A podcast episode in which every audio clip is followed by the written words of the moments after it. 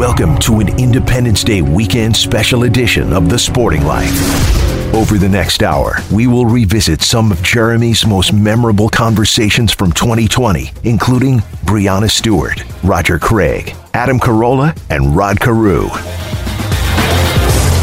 This is The Sporting Life on ESPN Radio and the ESPN app. Here's Jeremy Schaap. Welcome to a special 4th of July Best of edition of The Sporting Life.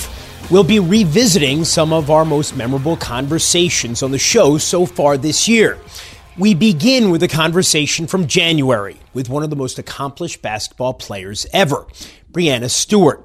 When we spoke, Kobe Bryant had just died, and Breanna was preparing for the 2020 Olympics, which have now been postponed until 2021. It was an emotional game, obviously. You guys were playing UConn, the U.S. national team playing UConn, shortly after the death of Kobe Bryant and his daughter, Gigi, who wanted to play at UConn. What was the atmosphere like, Breanna? You said it. It was very emotional.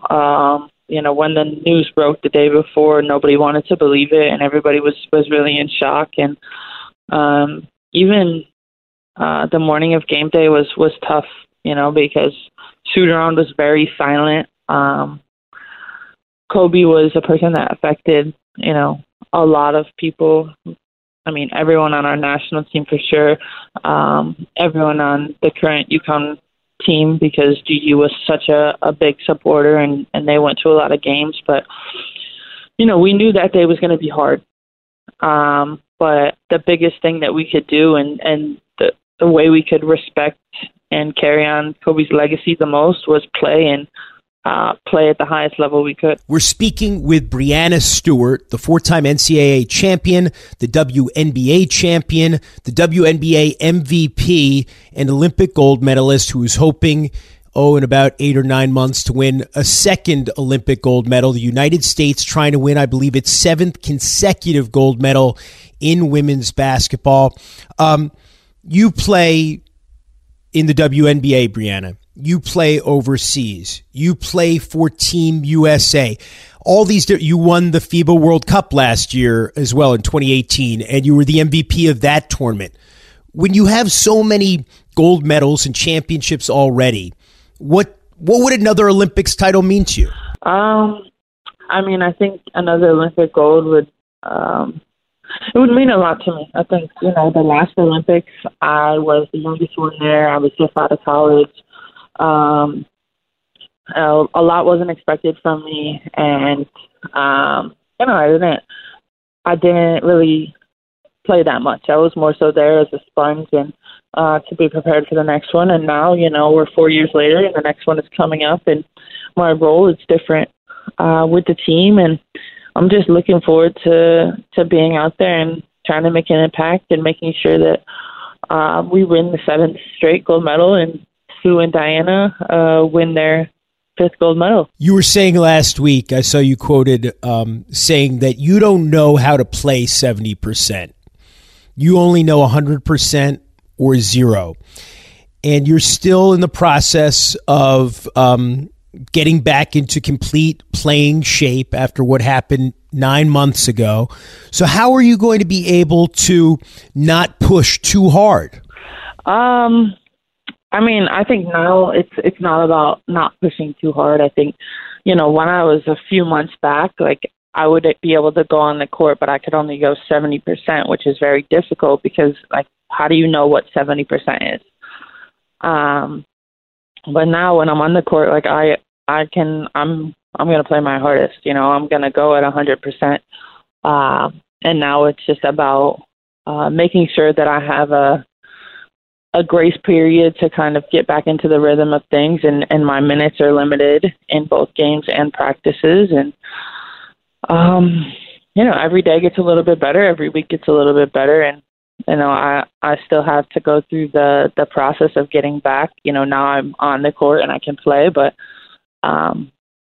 it's just a different part of the rehab, if that makes sense. Maya Moore, who preceded you at UConn, one of the great players in UConn history, great player in the WNBA with Minnesota. She announced last week that she's not going to play in the upcoming WNBA season again. She's not going to be part of the Olympic qualifying process because she's committed to working for social justice reform and in particular championing the case of one man she believes was wrongly convicted in Missouri and wrongly imprisoned. Well, what is it, you know, as somebody who knows Maya Moore, what do you think about that and her decision not to be part of the game for the at least the upcoming year? I mean, I think that, you know, Maya, she realizes that there's more to life than just basketball. And, you know, as a person who's had a very successful career, she's invested in something that also takes great importance in her life. And, you know, I think it's a very difficult thing to do. So I think that, you know, at the WNBA and everything like that, we're proud of her and we support all decisions she makes because, you know, like I said, there's other things in life than basketball. And, you know, sometimes you don't realize that until you're away from it. You know, like I realized it while I was going through my rehab process and she realized it after she sat out her first year that, you know, she can make an impact in a number of ways. And basketball is just one.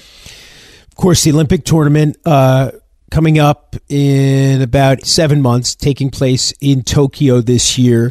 You're going to Serbia in the next few days after you play in Louisville this weekend. You're going to Serbia for the Olympic qualifying tournament. Even though you guys have already qualified, you're required by FIBA to take part in this tournament. What do you guys hope to get out of it? I mean, the biggest thing we hope to get out of it is obviously, you know, we want to win these games. Because we never want to lose, but it's nice to have some time with the team before, you know, Tokyo, because we're going to go right into WNBA and have only a little bit of time to get together right before the Olympics. So to kind of build off of the chemistry that we already have, for me personally, just taking advantage of getting some more in-game action. And having every game be a little bit better coming back from this injury. But I'm excited for it. I'm looking forward to playing, to being back with the team. You know, it's easy when you're with such a talented group, and you just have to go out and play and not have to do too much.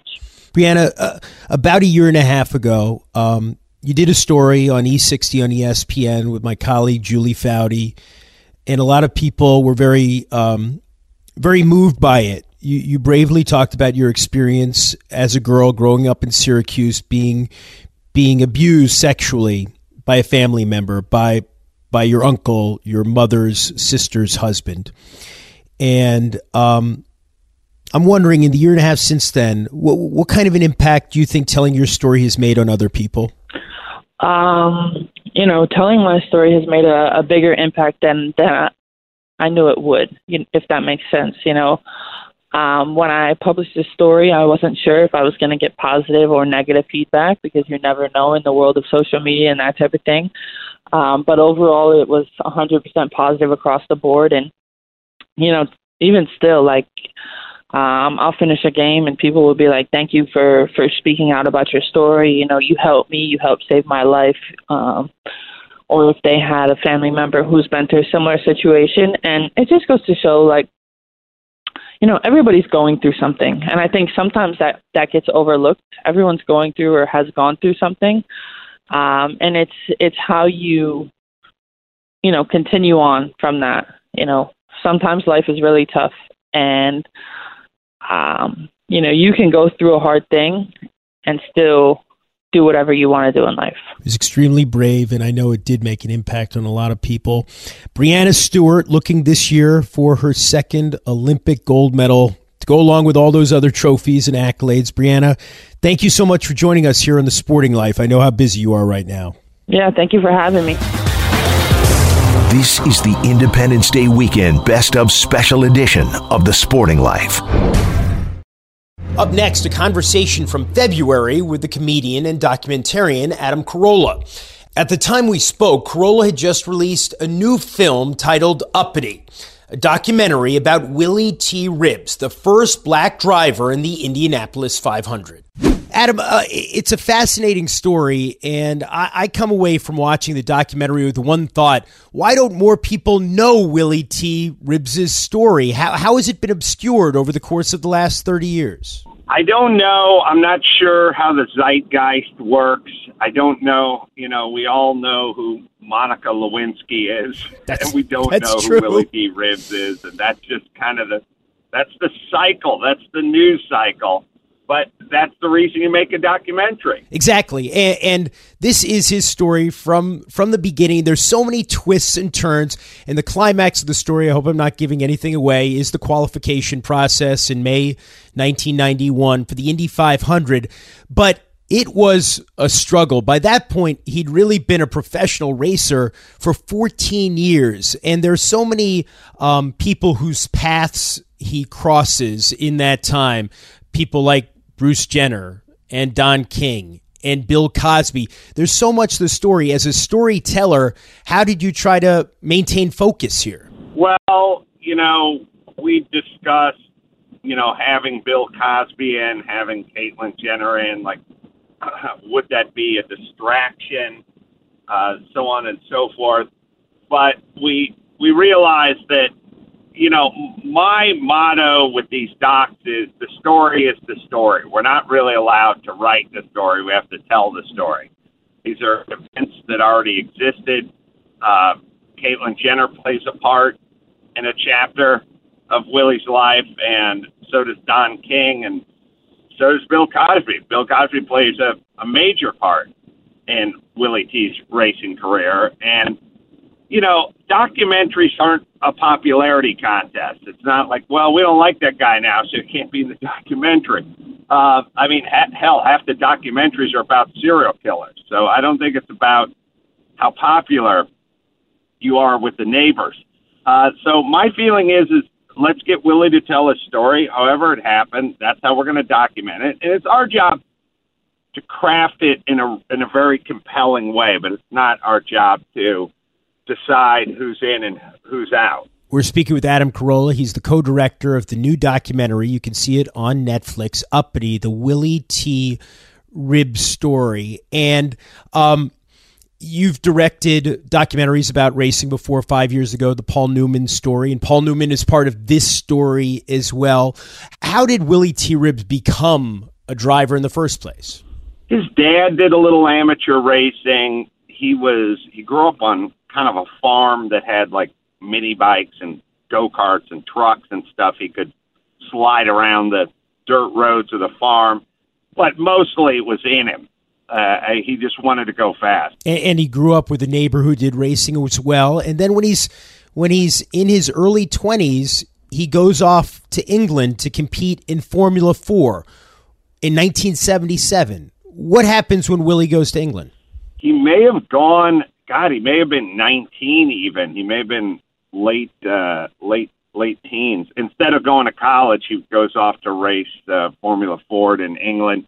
He wins, which is kind of a big deal, which is if you win Formula Ford, you know, there's steps. It's you know, Formula Ford, maybe it's Formula V, maybe it goes to Formula Atlantic, then maybe it goes to F1. Or maybe it goes from Formula Atlantic to Indy and then F1 or what have you. But it's a stepping stone. And if you win Formula Ford in England, it's kind of like being the highest recruited basketball player out of high school. You know, it doesn't mean you're going to be a pro, but it certainly looks good. And he came back to the United States and nobody had any interest in him racing. And unlike basketball, racing takes money and it takes sponsorship. And if you don't have the equipment, you don't have the sponsorship, you don't have the money, you can't be competitive. It doesn't matter how poor LeBron James was when he was 17 or Kobe Bryant was when they were 17. They're still going to the show because all you need is a pair of trunks and a jersey. In automotive racing, you need a lot of money. And if you're not getting sponsorship, you're not racing. and he couldn't get sponsorship. He has this success in Formula Ford, not Formula 4, as I said. There is a Formula 4 now and a Formula 3, but Formula Ford. And he comes back and he can't get opportunities. One of the amazing things about his story is that he raced everything. He would drive anything, anywhere to get a chance to pursue his dream. One thing he certainly demonstrated over the years, which not a lot of guys have done, is proficiency with basically anything on four wheels. Yeah, and there's been some guys that have driven in different series, and for the most part, if a guy can drive, a guy can drive, but they don't normally hop from Formula Atlantic to the Trans Am series, which is a much, totally different beast. The cars are. One is a little open wheel sort of momentum car. The other is just a big brute. I've driven some of Newman's Trans Am cars, and I can tell you they're just big, beefy brutes, and they're heavy, and they slide around, and that's just a different animal altogether. But, he didn't have the luxury of having a choice. He had to take what he could get. The thing that stands out as well from this documentary, Adam, is that he's a big personality. I mean, he's a compelling character. He has a remarkable way with words. It must have been fun for you guys just to hear him tell his story, because he does so in such a compelling, narrative-driven way. Yeah, when we went to work on the Newman doc, Winning the Racing Life of Paul Newman, we went to work on that doc. We went to interview Willie because he was a part of Newman's world as well. As soon as we got done interviewing Willie, we just announced this guy's a soundbite machine, and he's going to be our next doc. That was our humble take on Willie. So, when you make a doc, we made the 24-Hour War, which is Ford v. Ferrari, the documentary. And then we made the Carol Shelby doc, Shelby American, which is because we were making the Ford versus Ferrari doc. We had a big chapter on Shelby in there. And so, one doc begats the next. So once we were three-quarters of the way done with Newman, we just started working on Uppity, because we knew this guy was a compelling, his story was compelling, but he was compelling himself. And your film builds to a climax with the 1991 Indianapolis 500.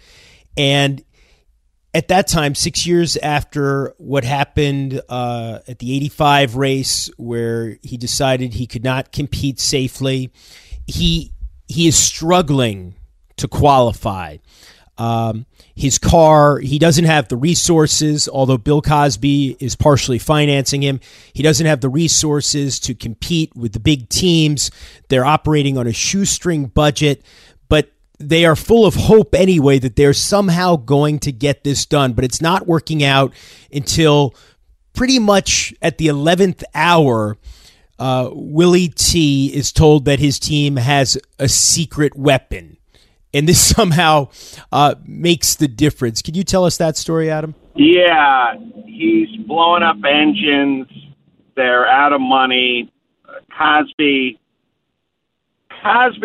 got over his skis. Cosby said, "I'm going to sponsor you, but don't worry. I'm in with Coke and Jell-O and Kodak and everybody, and I'm going to just go to them and tell them to sponsor you. But if they don't, I'll sponsor you." But I don't think he thought he was really going to have to sponsor it. And sure enough, all the major sponsors that Bill was in business with wouldn't fork over any money. So now Bill was on the hook. So Bill said, "All right, you got $250,000, and $250,000 is not enough to field the car really competently. You need backup cars and backup engines and blah, blah, blah." They ended up blowing up engines, and it got down to the last day of qualifying, and one of the last qualifiers of the week, qualifying week, and they're pretty much going out at 5 in the afternoon, and that was it. They were on the bubble, and Willie was not able to find speed. And at some point, the race engineer said, you know, I have these magical tires, and we're going to put them on. And it gave Willie somehow the confidence. I mean, he didn't say magical tires, but, you know, super set of super tires. And it just gave Willie that extra that he needed. Adam Carolla's new documentary, which he co-directed with Nate Adams, is Uppity, the Willie T. Ribbs story. You can download it at Chassis, chassy.com. You can also order the Blu-ray with all the extras. Also on the website, Adam's other motorsports documentaries, such as the 24-Hour War, are available. Adam, it's a pleasure having you back on The Sporting Life to talk about this fascinating film. Thank you for being with us. Thanks for taking the time. This is the Independence Day weekend Best of Special Edition of The Sporting Life. Up next, our conversation from May with the former NFL MVP, Roger Craig. Roger, you played for one of the legendary college coaches of all time, Tom Osborne. Oh, I love him. At Nebraska. I wouldn't be talking to you today because of him, really. You know the reason why? Okay, my junior year, I was all Big Eight. That's when it was called the Big Eight Conference, right? Yep. You know, long time ago, 1979. Yep, and I was all Big Eight. I was a junior. You know, I'm going to my senior year. I'm thinking that wow, I get a chance. You know, be a Heisman candidate or something. I was preseason All American. They promoted me up there to be preseason All American and all that. And then Mike Rozier came in, and Coach Osborne called me to his office. And he asked me, Roger, would you switch to fullback? Because we have this other running back coming in that could be a really potent, backfield with you two in the backfield together. I said, Coach, if it's going to help us win, so be it. I'll play fullback. And that year, we lost only one game.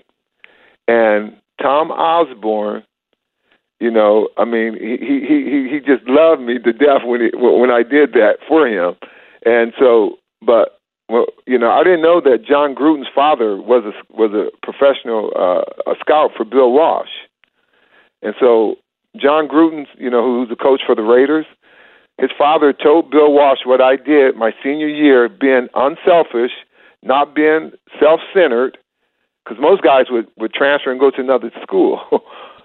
To do that, and his senior year on top of that. So Bill Walsh drafted me as his first pick in 1983 because, he saw what I did and he knew that I was versatile, that I could be a fullback and running back, but he didn't know I could catch it, though. He didn't know I could catch the ball. And so when I heard that they were interested in me, it was in Sports Illustrated where I read this, that Bill Walsh is interested in drafting Roger Craig. I'm like, oh my gosh, I gotta learn how to catch the ball because at Nebraska we didn't catch any passes. We just ran the ball down your throat. So I caught 100 passes a day, just in case they drafted me as the first pick, and they did, and I was prepared. Now, Roger, Irving Fryer must have caught a few passes, right? He caught a couple. Talk about talent. With yourself and Rozier and Fryer all there at that time playing for Tom Osborne, remarkable. And then you go to the NFL. We're speaking with Roger Craig, the former All-Pro running back for the San Francisco 49ers, three-time Super Bowl champion, and you were one of the great dual threats ever coming out of the backfield. In 1985, in that season, after you guys had won the Super Bowl the previous year, you had 1,050 rushing yards. Yeah. You had 1,016 receiving yards with 92 receptions. Hey, and guess what position I was playing? You were a fullback. When I did that. You were a fullback. Fullback. Yeah. I led the whole NFL in receiving with 92 catches. I caught more passes than any receiver in the league, and I was a fullback. On top of that, I was on the field 98% of the time. You know how hard it is to do 1,000, and to be on the field 98% of the time. It sounds hard. I never left the field. I had to block. So yeah, so the millennials are definitely are chasing, you know, that thousand, and I'm happy for Christian McCaffrey because he just did it back in November, this past November, and Marcia Falk did it, you know, 18 years after I did it, and Christian McCaffrey did it just about 18 years after Marcia Falk did it. So it's really tough to do. It's nothing. It's not hard. I mean, it's not easy that you can just go out and do 1,000. It's really a tough thing to do. A lot of athletes tried to do it over the years, and they couldn't. They didn't succeed. There's only been three, and I was number one, you know, the first one. Again, we're speaking with Roger Craig, the legendary running back for the 49ers. And I mentioned in the introduction when we started the show, Roger, that you're arguably one of the best players not in the Hall of Fame. and you know, you can have these debates. And I know it's tough sometimes, man. It's really tough, man. You know, but you know, I look at it this way. You know, I made impact in the sport. You know, I created this platform for the millennials that are chasing after the thousand. And I, you know, people don't realize I did 2,000 yards at two different positions. I did it at fullback and I did it at halfback in 1988. I had 1,500 yards rushing. I had 600 receiving. I had over 2,000 yards in two different positions. No, they don't even talk about that, you know. And I was MVP of the NFC that year and Sports Illustrated Player of the Year. You know, so I was like, wait a minute, why am I not going into this hall? So I think it's going to happen, you know, soon. I think it would have happened this year, but this coronavirus kind of interrupted it a little bit, you know. You know, that's why they didn't even have a Hall of Fame, you know, induction this year. You know, so it's kind of sad, you know, but it's going to happen, and I'm not going to worry about it, you know. Roger, as one of the pillars of that 49ers dynasty that won those three Super Bowls under Bill Walsh, two under George Seifert, you know, the conversation obviously in the last few years, especially after last year when the Patriots won their sixth Super Bowl, is that Patriots dynasty greater than 49ers. And look, this is what we talk about in sports. You know, I'm not afraid to admit that the Patriots have done some really impressive things. Playing in Tom Brady is one of my favorite guys that I love talking about. You know, he's from the Bay Area, he's in San Mateo. I'm good friends with his father. Tom Brady played in 9 Super Bowls and won 6. Come on, you got to give him the best, saying he's the best ever. You know, if you're not giving him, that kind of props to saying he's not the best ever, then you're jealous. You know, this guy is amazing. You know what? I mean, I understand your point, and I'm not disagreeing. I'm just surprised to be hearing that from a guy who, you know, who's there with Joe Montana winning those Super Bowls. Well, you know, like I said, you know, Joe did his thing. He started it all. By what Joe Montana did, that motivated Tom. You know, so but you think about it. Tom has played in 9 Super Bowls and won 6. That's pretty good. I mean, what quarterback has done that? You know, so you can't be biased and just, you know, and be you know, jealous of someone. No, I'm not jealous of Tom Brady. I'm proud of Tom Brady. You know, like I said, I'm good friends with his father. You know, and hopefully he's going to do a good job in Tampa when he goes down there. I'm pretty sure he will because he's a leader. He's a great leader. You know, and they'll lead. The team will definitely step up with Tom Brady being on their team. And we're speaking with Roger Craig, the NFL legend, who expects at some point to be in the Hall of Fame. He's certainly got a very strong case. But we mentioned earlier, you know, you played in college for Tom Osborne. You played in the pros for Bill Walsh. You know, two of the guys in the conversation among the 10 most successful, iconic coaches in the history of this great game. But so different, at least the way I didn't know either of them. I've been around each minimally. I'm not sure I've been around either of them, actually. I mean, other than covering a game. Yeah. But how would you compare their approaches? Well, they're on the same page because it's not about – they coach that it's not about you. It's about the team. And I learned that in high school. My high school coach really taught me that. That's why Coach Osborne liked me so well, because, you know, what I did in high school, I did the same thing. I switched to fullback and blocked, you know, and so he liked that, you know, that he knew that I was a team guy. It's not about me, it's about the team. And that's my whole attitude that I took from high school to collegiate to the professionals and to corporate. I have the same mentality here at TIBCO. I work at TIBCO Software, and I'm business development is my title. I've been with TIBCO for 20 years, you know, and we've been, and that's how I met Dick O'Donnell. Dick O'Donnell turned me on to Sports Thread, you know, and Dick O'Donnell was the guy I reported to when I first started at TIBCO, you know, and so I learned all these things, and when you learn these type of things, it helps you later in life, you know, because it's, you know, you're not selfish. And I'm from the Midwest, and I keep my Midwest values with me. I'm humble. I'm always going to be a humble human being. I learned that from my brother. I learned it from Walter Payton. I learned it from a lot of people, man. That, you know, that kind of held my hand a little bit, you know. And so it's important in life, you know, to know your values. And I stick to my values, and that's what I know. The Hall of Fame will be coming up. You know, one day they'll get me in, but I don't cry about it. I don't talk about it. You know, and I just let them do it when they're ready for me. This is the Independence Day weekend best of special edition of The Sporting Life. Up next, a conversation from May with the Baseball Hall of Famer, Rod Carew.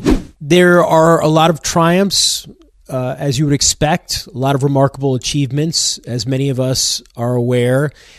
And there's a lot of hardship, too. Not only your health issues in the last few years, but the death of your daughter when she was 17 from leukemia, your upbringing. You were born in Panama, but raised mostly in New York. What was it like writing about these things, telling these stories, many of which, you know, were so painful to experience, of course? Well, I think the most painful part was about Michelle. You know, not so much about my upbringing and what I went through, but about, you know, Michelle. You know, she was just a young lady getting ready to go to nursing school, and then she was diagnosed with leukemia. But what surprised me about her was that she never cried a day. You know, she just said, "Dad, you know, the doctors are going to clean me up, and I'll be back out there again, you know, trying to help save someone's life." So I couldn't believe it. You know, I couldn't believe her reaction and the way she felt. Why? Well, you know, you think that a 17-year-old would start saying, you know, why me? And, you know, I don't want to die, and start crying and things like that. But she just, you know, she was strong. She said, you know, the doctors told her, you know, what she had, and they're going to clean her up and make her well again, and that's all she really believed in at the time. We're speaking with Rod Carew. His new book, a memoir, is One Tough Out, Fighting Off Life's Curveballs. Now, I think most people would agree there can't be anything more difficult, more traumatic than losing a child. How did you deal with the trauma at the time, Rod? You know, I have faith, you know, and she was a great kid.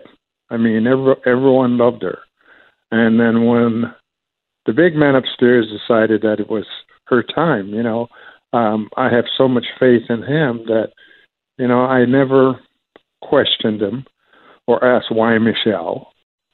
You know, it was just her time, you know, and, you know, we all have our time scheduled from the day we were born. So, you know, I just went on and did what she asked me to do, is to stay involved and, you know, try and help kids. And I've had a golf tournament for the last 25 years that it's all about pediatric cancer. So, and it's doing real good things for a lot of kids. Rod, you know, there's a lot of pain here, and it's not easy talking about things that are painful. So why was it so important for you to write this book? Well, you know, God had given me a gift to see a baseball and hit a baseball. And so I felt that, you know, put the book out. I'm doing God's work. I'm trying to save lives. And letting people be aware of heart disease. And it's the number one killer in this country. And I want people to take care of themselves, take care of their bodies, and take care of that little ticker that he gives us inside of our body to live. So hopefully, you know, we'll get some good results from it. When you look back at your career in baseball and all the things you did, one thing that's vivid for me, as I said, I'm 50 years old, so I was 8 years old, the 1978 All-Star Game. And I remember it. I don't remember where it was played. The only thing I remember, I was such a big baseball fan, and the All-Star Game back then especially was such a big deal. And that was the year after you'd hit 388. And there were a lot of people hopeful that you would become the first since Williams to hit 400. And I remember in that game, what was it, 2 triples and 2 singles in the All-Star Game? Yeah. You know, it's funny. I hit 2 triples, and on the second one, I was sliding into third base, and Pete Rose was playing third base, and he started yelling, you know, that's a record. No one has ever done that before. Pete would know. Yeah, he would know, you know. So I got up, and he says, you know, congratulations. No one has ever done what you just did, you know. So Pete knows about things in baseball that a lot of us don't know, you know, but it was a great day for me. 77 was a big year for you. The year before that, I mean, there were, you know, in the middle of what I guess I would call your heyday. You were at the height of your powers. No one had hit 388 since Ted Williams in the late 50s. No one had hit 400 since Williams in 1941. What was it like being locked in like that year? You know, it was a very uncanny year for me. It just seems that everything I hit found a hole. And what's crazy is that when I was at the plate, I would see the infielders, middle infielders, shift a little bit. And then I'd hit the ball maybe, you know, 2 feet from where they were playing, that it would have been an out. But it went through for a base hit. So it was just crazy. The baseball seemed like it was a beach ball, and it seemed like it was just floating up there and say, hit me, hit me, hit me, hit me where you want to, you know. So it was a great, great season for me. As I said, you were born in Panama in 1945, but you were raised mostly in New York, and you went to George Washington High School in Washington Heights, same high school that produced Manny Ramirez, two pretty good ball players. How would you describe your childhood? It was tough because I was a very sick kid. You know, I had rheumatic fever when I was growing up, and I almost died. So my mom treated me with kid gloves. You know, my dad thought that I should be more of a man, you know, and so we didn't have a good relationship. And, you know, he drank a lot, and I suffered the consequences. My mother and I suffered the consequences when he came home. But one thing that I had that kept me safe was baseball. And my mom encouraged me to play. You know, she says, you know, keep going, keep playing, and good things are going to happen. And I told her, I said, Mom, all I want to do is play in front of 50,000 people, because listening to the radio, I couldn't believe that there were that many people in the stands until I found out, you know, differently. But baseball saved me. You know, I almost killed my dad when he came home one night. He was really drunk, and I was about 12 years old, and he passed out on the bed, and I said, here's my chance. And then my mom came running in, and she says, don't forget baseball. And I stopped. I was just tired of the abuse and my mom being abused. Rod, what do you remember? I mean, you're growing up in New York. It's the 50s, and you've got Willie Mays playing for the Giants at the Polo Grounds, just a couple of miles from where you're growing up. You got Mickey Mantle in the Bronx, again, just over the river. You've got all those great players with the Dodgers out there. What do you remember about being a fan as a kid of New York baseball? Well, you know, it's crazy. I had never gone into Yankee Stadium, never went into the Polo Grounds, and I played right outside of Yankee Stadium on McCombs Field. Right there by the bridge. Yeah, right by the bridge. I used to hit some balls up on top of that bridge. But I used to hear the roar of the crowd, and I used to say to myself, you know, maybe one day I'll be playing in this place, in the house that Ruth built. And as a kid, you know, you dream and you wonder. And I was fortunate enough to realize my dream. When did you know that you had not an ordinary, but an extraordinary talent for the game? Well, you know, every year players would ask, you know, what they're going to do to set goals, and you know, sometimes those goals never were realized. And all I asked for was God to give me good health, and I was going to do good things for him. And that's all I ever thought about. I was not playing for myself. I was playing for the Almighty. And he took me through a great career. And I thanked him every day, and I still do. Thanks for having joined us. I'm Jeremy Schaap, and this has been The Sporting Life on ESPN Radio. We're on every Saturday and every Sunday morning at 6 Eastern Time.